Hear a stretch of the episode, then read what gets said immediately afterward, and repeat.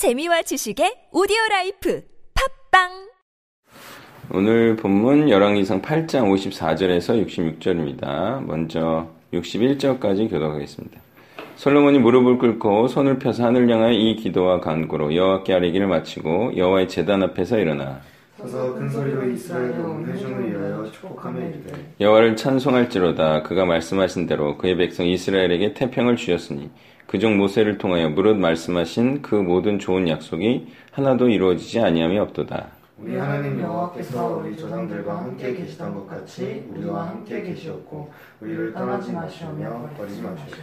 우리의 마음을 주께로 향하여 그의 모든 길로 행하게 하시오며 우리 조상들에게 명령하신 계명과 법도와 율례를 지키게 하시기를 원하오며 여호와 앞에서 내가 간구한 이 말씀이 주야로 우리 하나님 여호와께 가까이 있게 하시옵고 또 주의 종일과 주의 백성 이스라엘의 일은 날마다 필요한 대로 돌아옵소서. 이에 세상 만민에게 여호와께서만 하나님이시고 그 외에는 없는 줄을 알게 하시기를 원하노라. 그런즉 너희의 마음을 우리 하나님 여호와께 온전히 바쳐 완전하게 하여 오늘과 같이 그의 법도를 행하며 그의 계명을 지킬지어다. 아멘. 자, 앞에 이제 39절에는 솔로몬이 이렇게 기도했어요. 그들의 모든 행위대로 행하사 갚으시옵소서. 이렇게 기도를 했어요. 그런데 지금 본문도 솔로몬은 어떤 내용의 내용을 말하고 있냐. 순종할 테니까 하나님께서는 계속 축복해달라. 이런 내용을 백성들에게 하고 있어요. 자, 이런 말을 백성들에게 하는 솔로몬의 의도는 명확합니다. 그것이 또 61절에 아주 잘 나타나 있는데요. 그것은 하나님의 말씀을 잘 지키라는 거예요. 잘 지키면 너희들이 복을 받을 테니까 잘 지켜라. 또 하나님은 그 언약을 잘 지켜주십시오. 이런 말이죠. 자, 그것이 지금 이스라엘에게 임한 태평과 안식과 형통을 계속 누리게 할 것이기 때문이에요. 그래서 56절의 태평이라고 번역된 단어는 메누아 이런 단어인데 안식이란 뜻이죠. 예, 그래서 평화가 있어요. 그래서 이 평화와 형통을 이제 솔로몬은 계속 누리고 싶잖아요. 그러니까 그 키 열쇠는 백성들의 순종이다. 예, 이 말을 하고 있죠. 이스라엘 가운데 언약이 성취되었고요. 또 하나님께서 이스라엘과 지금 함께 하십니다. 그렇지만 이 하나님의 법도와 율례를 지키지 않는 불순종하는 백성이 되면 하나님께서는 떠나가시고 또 이스라엘을 친근히 하지 않으시며 버리시게 될 거죠. 그러니까 솔로몬은 계속 하나님께서 계셔달라고 말하면서 또 우리는 순종하겠다 이런 얘기를 하고 있어요. 그러니 솔로몬이 해야 하는 일은 백성들이 계속해서 순종할 수 있도록 권면하고 또 언약의 성취가 주는 태평과 안식을 계속 기억하게 하는 일이죠. 그런데 만약 대부분의 백성들은 불순종하고 솔로몬 왕과 몇몇의 선지자들만 순종하면 그때는 이스라엘 공동체가 어떻게 될까요? 솔로몬 왕만 순종해. 선지자들만 순종해. 그래도 이스라엘이 계속 형통하고 안식 가운데 있다면, 구원 가운데 있다면, 뭐 굳이 이렇게 고민할 필요 없잖아요. 사실상 내 구원이 다른 사람들의 구원과 관계가 있다는 사실을 우리는 알 수가 있어요. 의인의 숫자에 따라서 그 공동체가 구원을 받느냐 안 받느냐, 이것이 물론 다르겠지만 너무 소수이면 공동체는 재앙을 맞이하게 되겠죠. 그게 이스라엘 가운데 있었던 일이고 또 소돔과 고모라에게 임한 심판이었던 거예요. 그래서 홀로 의로울 수가 없어요. 다른 사람도 하나님의 뜻을 행하는 의인 만들기 활동을 해야만 하는 이유는 그것이 혼자만의 구원이 될 수 없기 때문이죠. 59절 중반부부터 60절을 보면 주의 종의 일과 주의 백성 이스라엘을 날마다 필요한 대로 돌아보사 뭐 이런 내용이 나와요. 그러니까 하나님께서 하나님의 뜻을 행하는 솔로몬과 이스라엘의 일을 이루게 하여 주실 것이다. 그래서 이제 돌아보사라고 번역된 단어는 아싸기 때문에 이루다 뭐 이렇게 번역하는 게 더 좋겠어요. 그래서 당연히 하나님께서는 우리가 앞에 본문에서 살펴본 바대로 주의 일을 행하는 자와 또 하나님의 백성, 하나님의 뜻을 행하는 하나님의 백성은 그가 하는 일들을 이루게 하여 주시죠. 그리고 만민이 하나님의 살아계심과 역사하심을 알게 하기를 원하신다. 하나님께서는. 자, 이렇게 확실히 구약과 신약은 다르다는 사실을 알게 됩니다. 무슨 말이냐면 구약은 하나님의 뜻을 행하면 이루어지죠. 솔로몬이 지금 맞이하고 있는 형통과 성전의 완공 같은 이 어마어마한 일들이 구약에는 이루어져요. 근데 신약에는 안 이루어져요. 이게 바로 구약과 신약의 차이라는 거예요. 그래서 구약은 솔로몬의 형통과 안식과도 같이 이 땅에서 보여주기식이다. 근데 신약은 어떠냐? 이 땅에서 형통하지 않아요. 대신 저 땅에서의 안식을 기대하기 때문에 신약은 인내하기식이다. 이렇게 보면 되겠습니다. 62절부터 64절을 교독합니다. 이에 왕과 및 왕과 함께한 이스라엘이 다 여호와 앞에 희생제물을 드리니라. 솔로몬이 화목제의 희생제물을 드렸으니 그 여호와께 드린 소가 12,000마리요 양이 100,000마리라. 이와 같이 왕과 모든 이스라엘 자손이 여호와의 성전의 봉헌식을 행하는데 그날에 왕이 여호와의 성전 앞뜰 가운데를 거룩히 구별하고 거기서 번제와 소제와 감사 제물에 기름을 드렸으니 이는 여호와의 암 놋제단이 자금으로 번제물과 소제물과 화목제의 기름을 다 용납할 수 없습니다. 자, 65절에는 왕과 이스라엘 백성들이 다 희생 제물이 되었다라는 사실상의 뜻입니다. 왜 그렇죠? 이들은 각자의 죄를 다 희생 제물에게 전가시킵니다. 그리고 그 죄가 전가된 희생 제물은 마땅히 죽어야만 할 바로 그 헌제자가 되는 거죠. 그래서 그 헌제자를 대신해서 희생제물은 죽습니다. 그리고 희생제물을 드린 헌제자는 어떻게 되죠? 바로 희생제물을 드리면서 자신을 죽이면서 자신은 더 이상 자신의 뜻을 행하는 자가 아니고 죄를 짓지 않기로 결단하는 거죠. 그러나 구약은 어땠죠? 계속 그 결단이 무너지고 또 무너지고 그래서 무너질 때마다 또다시 희생제물을 드리고 또 희생제물을 드리고 그런 상황이 바로 구약 상태였다. 이렇게 거듭 무너지고 거듭해서 죄를 지음으로 거듭 희생제물을 드려야 했던 때 그때가 바로 구약 때였죠.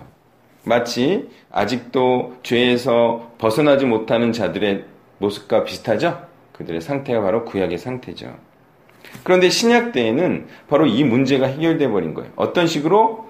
단번에 드려진 제사, 즉 그리스도를 희생제물로 하여 자신을 드린 자는 더 이상 죄를 짓지 않기로 결단하고 그리고 나선 진짜로 더 이상 죄를 짓지 않은 자가 되는 일이 일어난 거죠. 완전히 죄에서 해방된 거예요. 죄인이 아닌 자가 돼버린 거죠. 진짜 의인이 탄생을 하게 된 겁니다. 물론 여기서 죄를 짓지 않는다고 하면 우리가 흔히들 생각하는 그런 죄가 아니라 온전히 순종하고 말씀에 헌신된 삶을 사는 자, 그게 바로 죄를 짓지 않은 상태다라는 사실을 우리는 알아야 됩니다. 쓸데없는 것으로 정죄를 받을 필요가 없어요. 우리의 삶을 드렸다. 하나님께 내 삶을 드렸다. 그게 바로 깨끗하고 온전하고 바로 죄를 짓지 않는 자라는 거예요. 그리고 64절은요. 성전 봉헌식 때 드린 제물들의 기름이 차고 넘쳤다고 말씀하고 있어요. 자, 기름이 의미하는 바가 무엇이죠? 바로 헌신, 그죠? 그리고 희생, 그리고 하나님께서 기뻐하시고 또한 향기로워하시는 순종, 다시 말해 성령의 일을 행하는 거죠. 복음의 일을 행하는 것, 이게 바로 기름이고요. 이러한 하나님께 순종하는 일을 하는 자를 걸어 기름이 차고 넘친다, 성령이 충만하다, 이렇게 말하는 거예요. 하나님께 순종과 사명의 공동체를 또한 올려드리는 자가 된다. 이게 바로 기름이 차고 넘친다. 기름을 다 용납할 수 없다. 이렇게 말하고 있어요. 자, 이와 같이 기름은 하나님께 부음을 받는 것만이 아니에요. 그죠? 지금 기름은 누가 바치어서 차고 넘쳐요?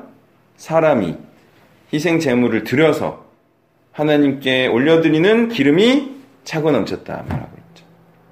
마치 예수님을 그리스도로 시인하여 기름을 부어드렸던 여인처럼 이들이 복음을 받고 또 하나님께서 기뻐하신 복음의 일을 행함으로 이렇게 성령을 또한 하나님께 기뻐하시는 일을 하나님께 이렇게 올려드린다는 사실을 우리가 볼 수가 있어요.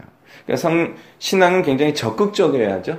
수동적이 아니에요. 우리가 받았다면 이 받은 것을 적극적으로 또한 흘려보내고 땅 가운데 넘치도록 하는 모든 매사가 그렇듯이 적극적으로 해야 되는 거죠.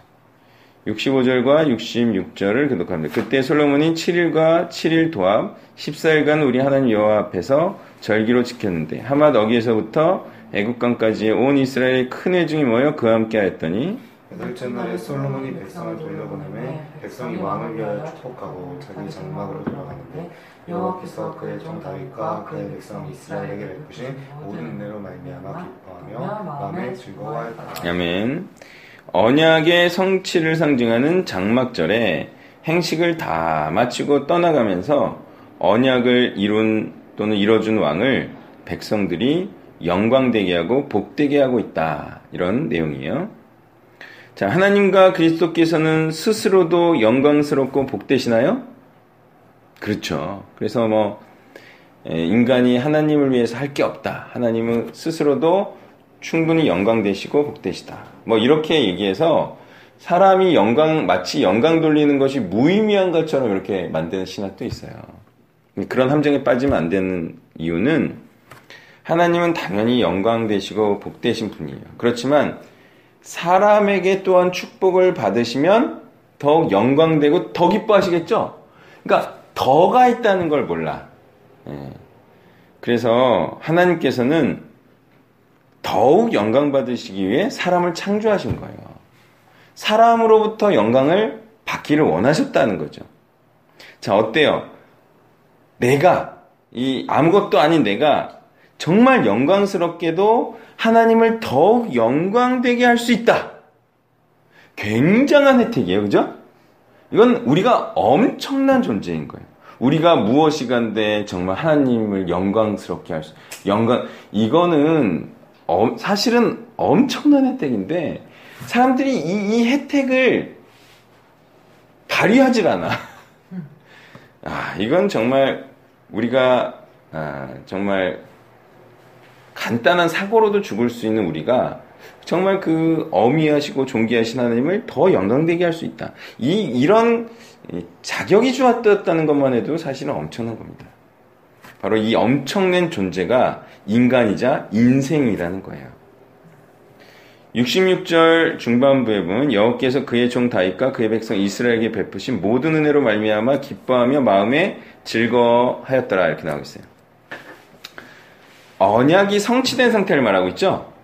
네. 이와 같이 하나님과 맺은 언약이 성취된 상태 그리고 은혜를 받은 상태는 아무것도 이루어진 것이 없는 상태를 의미하는 게 아니에요.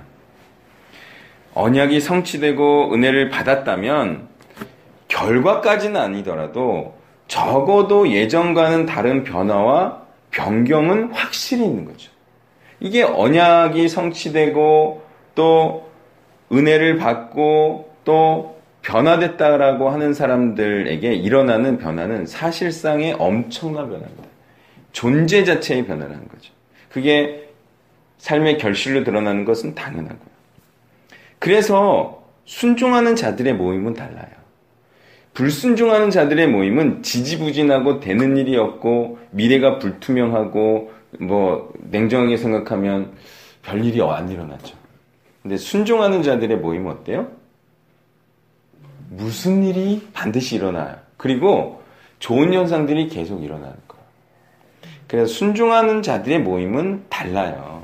역동성이 있고 사람이 정말 회심하는 일이 일어나고 인생이 변화되고 그죠. 누가 봐도 신나고 재미있는 일이 일어난다는 거예요. 예, 그런 공동체, 순종의 공동체는 힘이 있고요. 일이 되어지고요. 재미까지도 있다. 이러한 사실을 알고요. 그런 희망차고 소망이 없는 그런 모임과 공동체는 나온 게 나요. 거기서 뭐 이렇게 미련을 갖고 뭐 그래봤자 별일이 없어요. 자, 말씀을 정리하면요. 우리는 지지 말고 이기는 자가 돼야 하고요. 또 하나님과 모두를 복되고 영광되게 하는 자가 되어야 합니다. 또한 일이 되어지는 일을 보는 것은 정말 신나는 인생이 될 거예요. 많은 부분 패배의 주의에 젖어서 그냥 이럭저럭 안 되지만 그냥 주여 부르는 것이 마치 정상인 것처럼 그렇게 인식되어져 있는 그런 안타까운 상황을 보게 되는데, 정말 부흥하는 공동체, 또 자기 부인이 일어나는 공동체, 헌신이 일어나는 공동체, 의인이 생겨나는 공동체, 그런 데서 사역하는 것이 정말 기쁘고 또한 하나님을 영광되게 할 것입니다.